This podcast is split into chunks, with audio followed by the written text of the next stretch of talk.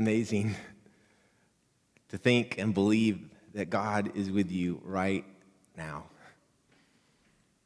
That He's here with you and He's here with us. Let's pray together. Oh God, sometimes it's hard to believe that you're with us when we can't see you and we can't see all that you're doing and all that's going on in the spiritual realm. But we believe, as people of faith, that you're here with us right now. Right now, as we watch on a screen, right now, as we seek you in prayer, that you're with us. You'll never, ever leave us. Thank you, God. In Jesus' name, amen. I've got this one sermon that I've preached so many times. Like, I've preached it more than any other sermon that I've preached. It's not even close, actually, for me. I mean, actually, most weeks I come up and preach a different sermon, sometimes the same stories, I get it, but a different sermon. But I've got this one sermon that I wrote when I was a young preacher, 19, 20 years old. You see, I was told by some older pastors, some of my mentors, they said, you know, Jacob, you need to have a sermon that you take on the road. You need to have like a good sermon. You don't need to take new material somewhere. So if you travel, you need to have this one sermon. And back in those days, at least, uh, in the tradition I grew up in, in the Methodist Church, there were many different revivals that would take place at these small, rural, uh, country churches. And a, revival is just something where you have people come back, usually on a Sunday night, and then it keeps going throughout the week, like until the Holy Spirit leaves, or usually Wednesday night. Usually Wednesday nights when the Holy Spirit would leave. But you would, you would go and preach these nightly uh, services, and you know, it's like, who are you going to get on a Tuesday night to come out into the middle of the country and preach a sermon? And the answer is this guy. And so I had this sermon that I would take to uh, Bell Buckle or Cainsville, Tennessee, or Pelham at the foot of Monteagle Mountain. I would drive to these little country churches, and revival would actually take place in the hearts of Christians. And I had this sermon. It's an odd revival sermon. But for some reason, I just started preaching it over and over and over. In fact, it almost felt like as a young pastor that God was commanding me to say those words over and over and over, and I didn't even quite understand why. But I would go and I would offer this, this same sermon over and over again. It's like it was getting preached into my mind and my heart and my life. I realized something, though, just recently, and that's what I wanted to share with you today, is that for all those years, I thought that that sermon, which I preached to rural churches, and then as a pastor who began to go around the country, I preached it all over the country. I wrote it into a chapter in a book that I know thousands of people have heard this little sermon I wrote when I was young. That I always thought that sermon was for the people I was preaching to. I want you to know that like I didn't I didn't do it just as a routine. Like every time I would pray that God would work through it, that the Spirit would speak, that it would mean something for Jesus Christ Church.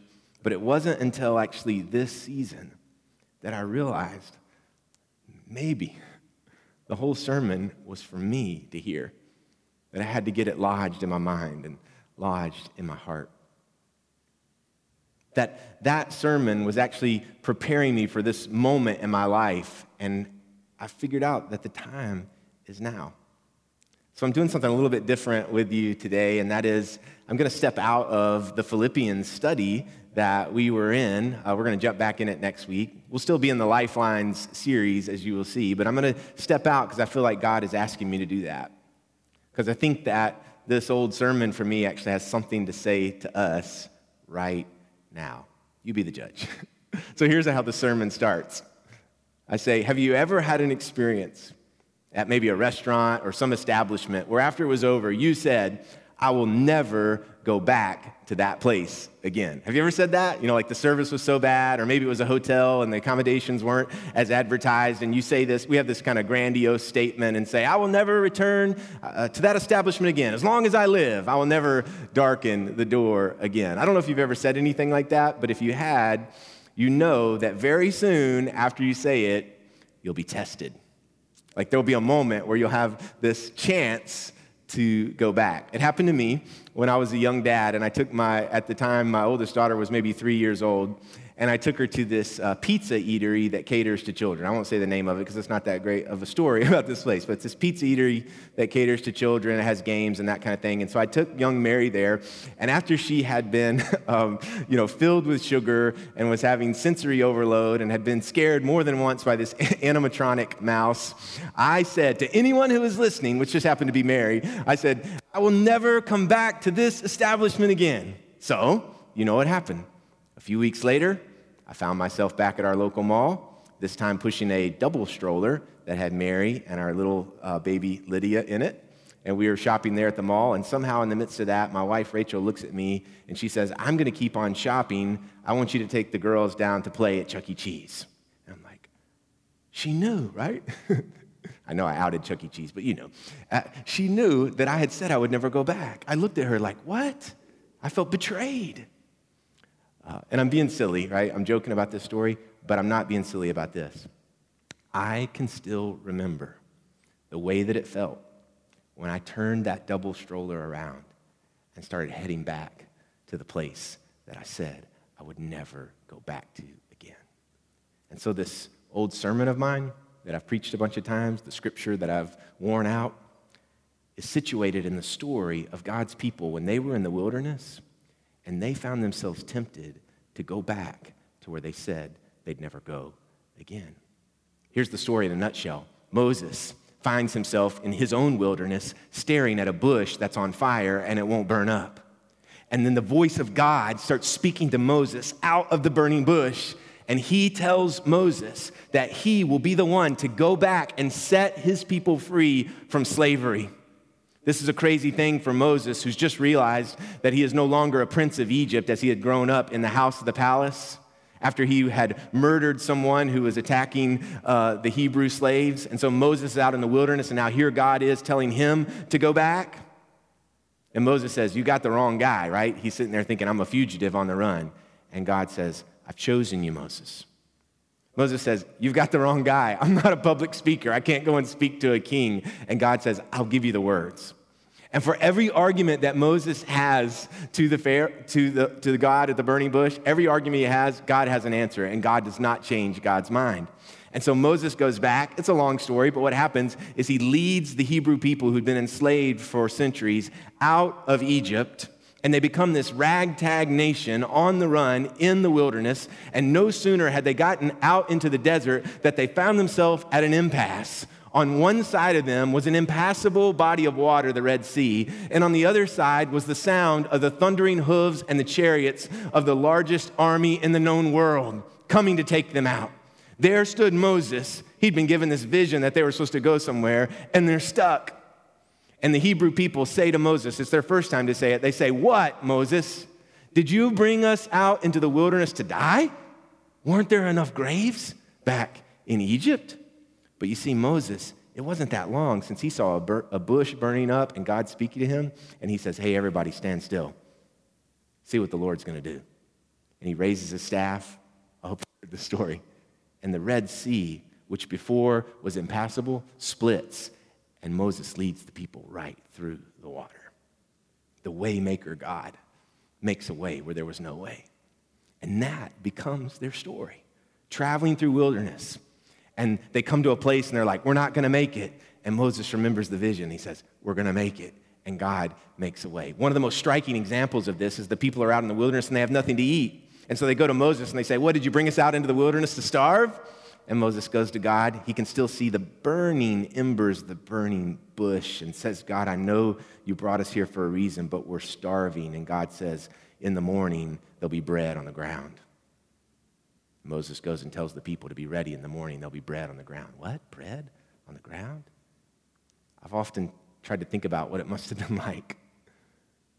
Those Israelites laying in their tents that first morning, listening to the rumbling of their babies' bellies, holding the hand of a spouse, and then getting up and walking out and seeing on the morning floor of the desert what looks like snow, bread everywhere. Super cool. But I've also thought that maybe something more amazing than the first morning that God brought manna from heaven, bread on the ground, was the second morning when they laid in their tents and they wondered, is God going to do it again? And guess what? he did it again and again and again and again and again and again. But there's this thing that happens not days into the wilderness, not weeks into the wilderness, not even a few months into the wilderness, but month after month after month after month. It's crazy. But even the miraculous bread from heaven can get old to the people of God. I want to read this story to you. It happens in Numbers chapter 11. And it says the rabble with them, that's just some people who joined up with the Israelites. They gave them this kind of bad name, the rabble. With them began to crave other food, so like other than the bread. And again, the Israelites started wailing, so they joined in, and they'd already been saying it. And they said, If only we had meat to eat. They said, If only we had meat to eat, we remember the fish that we ate in Egypt at no cost. Free fish. Also, the cucumbers and the melons, leeks, onions, and garlic. They're remembering what Egypt was like. And they said, But now we've lost our appetite. We never see anything but this bread. Numbers chapter 11 goes on to explain the bread in excruciating detail. If you were to read on, it's just like, oh my gosh, this bread, it sounds so, so, so dull and so old and so, uh, so used to it. But you see what had happened in this moment, right? The Israelites were sitting around at camp one night, and somebody just said, Man, I remember we had meat back in Egypt. Somebody He's like, You remember the meat? They're like, Yeah, we remember the meat. And somebody says, And cucumbers. like, that's my favorite part. They're like, That's when it's bad, right? Like, if your boy's like uh, talking about cucumbers gone by, uh, bad stuff's about to happen. And then I picture it from the shadows. Maybe they're sitting around a campfire you hear somebody say this thing that they're not supposed to say, but they got to the point, they, they went too far. And somebody says, We should just go back to Egypt. It's at this moment in the story that Moses has a breakdown. Like a full fledged, I've been in the wilderness too long breakdown. the burning bush is in ashes at this point. Whereas before, time and time again, Moses could go back to the vision, back to the bush, back to the voice, remind himself, and then remind the people. But when he heard the wailing of people at their tent saying, Moses, take us back to Pharaoh, he just lost it. And Moses actually says, it's crazy he actually says, God, if this is the way it's going to be, just kill me. So, this sermon that I've preached year after year after year is about a people who've been in the wilderness so long, they're just flat out worn out, and they can hardly even remember what the vision is. And in the sermon, I would always talk about the lies that you hear in those moments and then the truth that God speaks so clearly if we're listening. The first lie is this you won't have all you need. You know, I don't know if you noticed, but the people of Israel, they had everything they needed bread on the ground. They didn't have steak every night, but they did have everything they needed. And do you know what happened to me when this pandemic started? It actually started when we didn't have worship in this room anymore, which was something a pastor is not used to at all. It shook me. I'm going to be real with you this morning. And I remember thinking, I remember hearing the lie Jacob, you're not going to have all that you need. You're not going to have all that you need. You're not going to have all the good sermons that you need to get through this. You're not going to have all the technology that you need to get through this. You're not going to have all the money that the church needs to, to, to fund its ministries in this time. And I literally got down on my knees in March at the beginning of this pandemic in this little makeshift office I'd made in our bonus room so I could do all my Zoom calls. And I said, God, are we going to have all that we need for this? And guess what? Guess what we've had? Everything that we need. See, the truth is, we'll have everything that we need.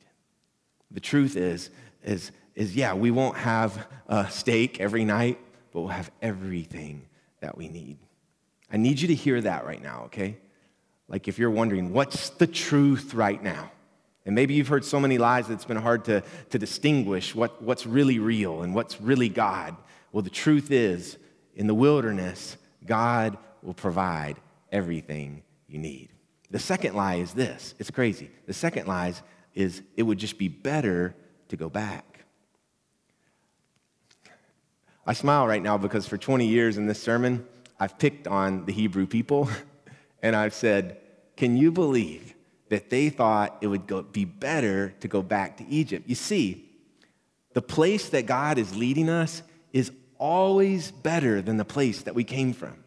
If we're following God and if we're following the vision, it's always better to go where God is leading us, even if it doesn't seem like it. We have to follow God faithfully. And do you know when quarantine hit and pandemic hit, and as week went into month after month, where I have wanted to go back to? Not back to Egypt, but back to February. Back to a time before a tornado hit our city and knocked down our schools, before every storm cloud made our children afraid. I wanted to go back to February, back to a time before a virus scared us and isolated us and divided us then.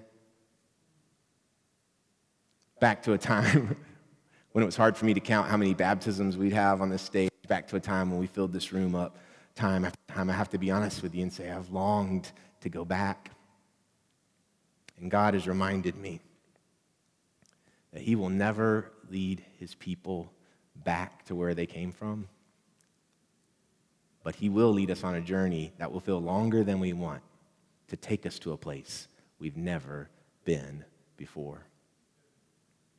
And so, it's what we've been talking about all summer we have to guard our minds and guard our hearts and guard our words and trust in the Spirit, a Spirit that's working in us, a Spirit that promises to finish the work and complete what God started in us.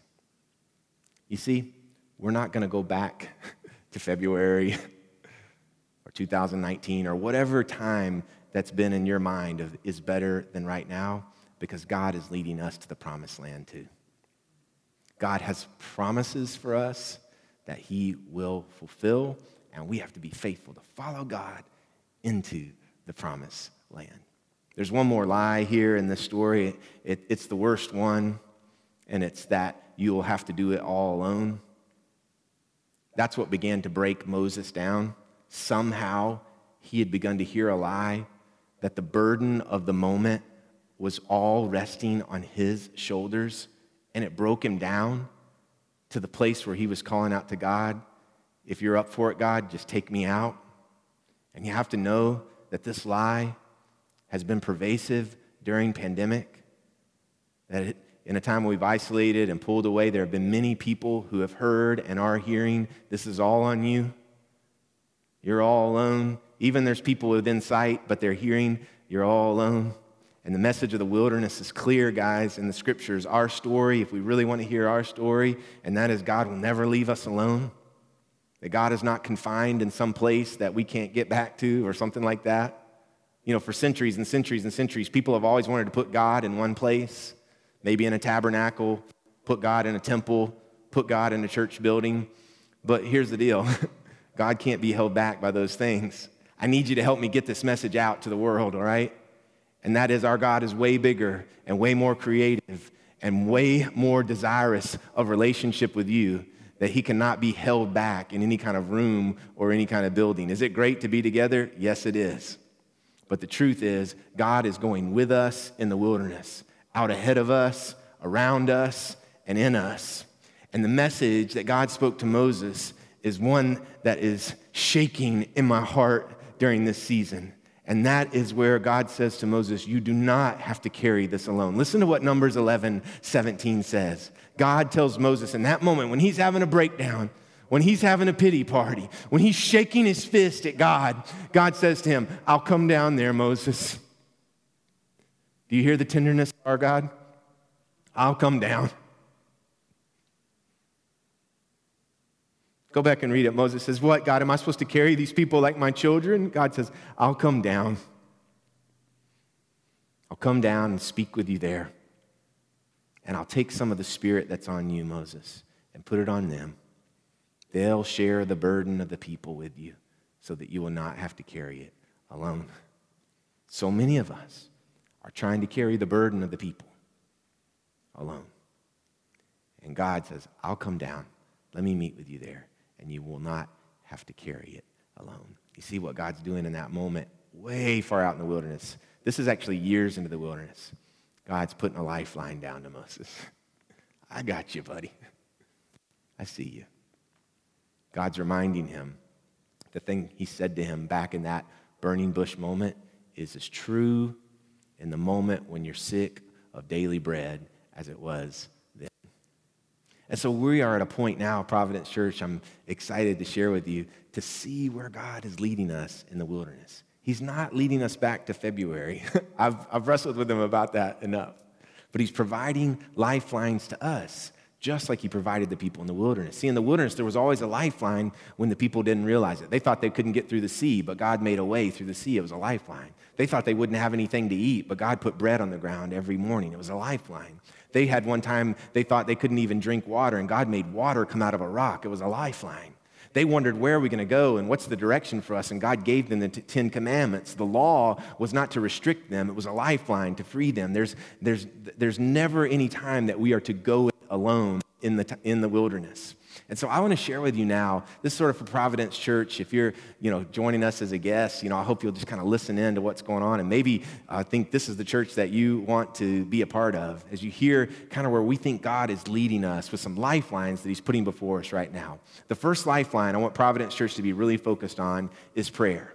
I think that God is calling us to prayer right now in a way that we have never prayed in a way that we've never prayed together uh, corporately. And so we're going to have to work real hard and be real focused and intentional to pray to God in this moment when we're not as together as we have been in the past. I hope you saw we've started a Wednesday night prayer gathering at 6:30 live on Facebook, a live stream. Pastor Mark and I uh, did that this past week, and it was a really holy time. And we're planning to be with you. We'll have other pastors, other folks with us as we journey through. But I would like for you to make that a part of your routine to join us for 15 to 20 minutes every Wednesday night. If that time's not there for you, you can, watch the recorded version. And we're going to be praying for each other and praying for our children and praying for our schools and praying for our nation and, and, and praying against, you know, that coronavirus goes away. We're going to be praying all these things together. So I hope you'll make that a part of your routine.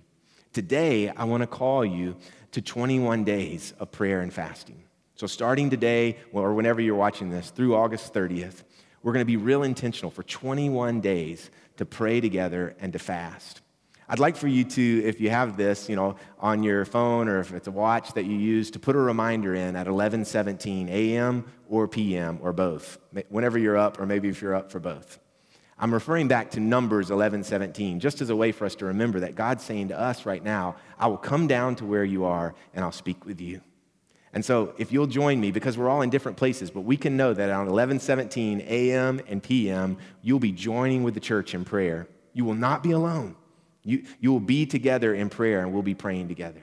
I also want to urge some of you to consider fasting. There's something that happens uh, when, when the people of God say, I'm willing to give up some things, I'm willing to let go of some things in my life and put my attention and focus on God. It's not magic, it's not a formula, but it is a desperation of the heart of God's people to say, Nothing sustains me, nothing feeds me, nothing quenches my thirst like you, God. I'm willing to give up the things that I usually go after.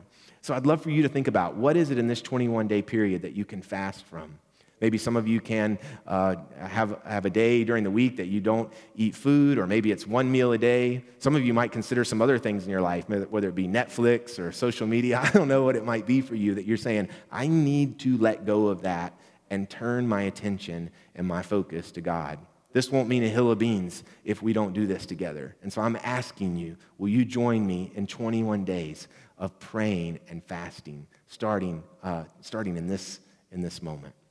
Another lifeline for us that I want to share with you is online worship. So you're like, that's what we're doing right now. Yeah, what I want you to know is that we are going to continue to do online worship. We're going to continue to make this our, our biggest and most full and best worship experience that we can offer you. Some of you have said to me, hey, Jacob, even when we go back to in person worship, I'm not coming, or I can't come, or those kind of things. And so I just want you to be assured that we will be joining you every Sunday at 8, 9:15, and 10:45 at Prov.Church or on demand on YouTube, and we will be worshiping together. You will be connected with the church as we journey through this, whatever stage you may be at or whatever comfort level you may be at at getting back out. Online worship is going to be one of our lifelines that you can count on. I'm excited to tell you today that another one of our lifelines that we had for a long time but haven't had for the last several months is in person worship. And we are planning to uh, be back here uh, for in person worship in two weeks from today, August the 23rd. We'll have our normal service times at 8, 9.15, and 10.45. So take note that we'll be returning to in person worship uh, in two weeks, August the 23rd. There'll be a bunch more information coming out about that, but what I want you to understand today is that it will be different than it was in February. So I don't want you coming back expecting it to be like it was when we were back in February. No, it's going to be a lot different. Think of it maybe as sort of like wilderness worship for a while. Our services are going to be 30 minutes long to start. It's better for us to be together for a shorter period of time and will help us prepare for the next service. And here's what we're, we're going to do we're going to sing a song of praise together. We're going to hear teaching from the Bible, and we're going to pray. We're going to praise God, we're going to study the Bible, and we're going to pray. That's what we're going to do as a church in this season. And I know that will be different. Uh, we're going to be asking everyone to wear masks. We won't have our kids' ministry back. No donuts, no cucumbers. I mean, it's going to be really different for a while. And we'll be adding those things back in as we, as we go along. But what I'm asking you to do is to have a heart after God if you're comfortable and, and ready to come back, that you'll come. Uh, it'll be in a socially distanced way, and we will worship our God. It, it'll, it'll only be about coming together to hear from God. So, the way that you can prepare for that is to go uh, to what you can see on the screen right now, prov.church slash save my seat. And so, because it's going to be socially distanced, it's going to help us to know who's coming and who needs a seat and how many, so we can prepare to have the best experience for you. So, you can begin to do that. Every Sunday, you'll be able to log on and do the Save My Seat just so we can know what to expect and, and how to be ready. But we look forward to welcome you back to in person worship. Another lifeline, this is one we've had for a while, but I want you to listen closely, is small groups. So, since our church started, we have been gathering in homes in smaller groups of people, which is actually how the church started. And so, if you're not yet a part of a Providence small group, we'd love for you to go to our website and sign up to be a part of a small group. This is a great time to do that. We're also thinking that some of you in your small group, or maybe with a group of friends or neighbors that you have, might be wanting to have an experience of church at your house. Let's say maybe you're not ready to come back to in person, but you're just uh, uh, ready for a different experience and gathering some people together. And so uh, we'd love for you to think about being a part of what we might call a house church a gathering where you can watch online worship and then be empowered to teach together and grow together, have communion together. So if that kind of piques your interest, maybe you're just in a place in, in quarantine where you've been like, I'm ready for more. I feel like God's calling me to more. Uh, if that house church idea resonates with you, contact Pastor Mark. Uh, you can find his information on our website, and he is going to be putting together and helping you figure out a way to gather people in your home. The last lifeline I want to talk to you about today is serving others because this isn't all about us. And our church has never been all about us. And so we're going to continue to throw lifelines out to other people. We still long to see everyone fed in Wilson County. We still, I can't see any reason that a kid in Wilson County should be hungry right now. And so we are not giving up on the burning bush God showed us, which is I want to see everyone fed in Wilson County. And so you're going to be hearing about more and more opportunities to see people fed. We still want to see everyone free from addiction. Guess what? Addiction and dependence on, on substances has been on the rise during this period, and God's calling the church to be at work in the midst of this struggle. We want to see everyone free. We want to see everyone safe in this community. Guess what? People have been less safe during this time when they've been in their homes and not been around other people. And so, the church, we want to come into those gaps. You're going to be hearing about ways that we want to see everyone fed and everyone free and everyone safe and everyone ready. This is a time to pray for our students who we want to see ready for God's dream in their life. We're not giving up on that. The partnership with the schools we're still working with, it's just different. Volunteers can't go into the schools, but we're here, we're here talking to the schools. Instead of leaning out at this time, we're pushing in to find out what our teachers, what our students, what our administrators need, and we are going to need your help. Here's the deal, guys. The vision of Providence Church is to see those who feel disconnected from God and the church find hope healing, and wholeness in Jesus Christ. I don't know about you, but I've never felt more disconnected. And so the vision is for us. And the vision is for those out there. The sermon's for me, right? The vision's for me. The vision's for you. And so we will not give up on seeing people who feel disconnected meet Jesus. And we're going to start baptizing people again, and we're going to start uh, seeing people's lives changed again in this place. But it's not just here in your homes, in your workplaces, in your neighborhoods, in your schools. Here's a, here's a cool thing. I'll close with this. There was a time that people came to Jesus when he was, guess where? Out in the wilderness. These were the Jewish people. And they were so bone tired of waiting for God to show up that they said to Jesus, Hey, Jesus, our ancestors got bread from heaven. We've heard the stories. They asked Jesus, Where's our bread? And you know what Jesus said? He said, I'm the bread. And Jesus is still the bread. And here's a promise you will never get tired of Jesus. And so this church is going to keep its eyes focused on Jesus. When all kinds of craziness is going on, when all kinds of chaos surrounds us, we're looking at our Lord. And that may lead us through a sea that might split wide open. That may lead us to seeing miracles happening right in our midst. And it will lead to us walking into the promises of God because our God is a waymaker and he's still making ways, he's still knocking down walls, and he's still keeping his promises. Thank you, thank you, God. Amen.